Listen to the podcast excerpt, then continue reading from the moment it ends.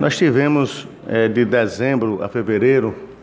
uma força-tarefa para entrega de cestas básicas compradas pela Prefeitura no quantitativo de 2.500 para atender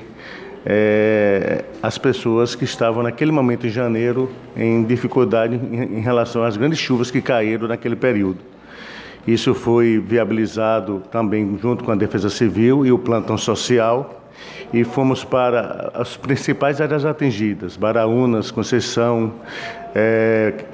é, também Queimadinha e também tivemos no distrito de Jaguara e Bonfim de Feira. E no mês de fevereiro nós entregamos 1.730 cestas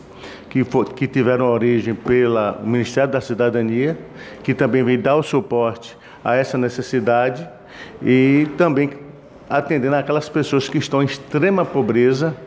é, identificada pelo CAD único de cada CRAS, que receberam esses, é, esses alimentos e fizeram a sua ação com o perfil socioassistencial, onde foi diagnóstico através do NIS e do CAD único para atendimento às famílias que estavam em extrema pobreza. Então, totaliza-se 3.230 é, de dezembro a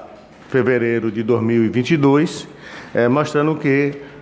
o nosso atendimento aos mais vulneráveis está de forma eficiente, eficaz, dando a condição àquele que mais precisa de receber esse auxílio alimentação.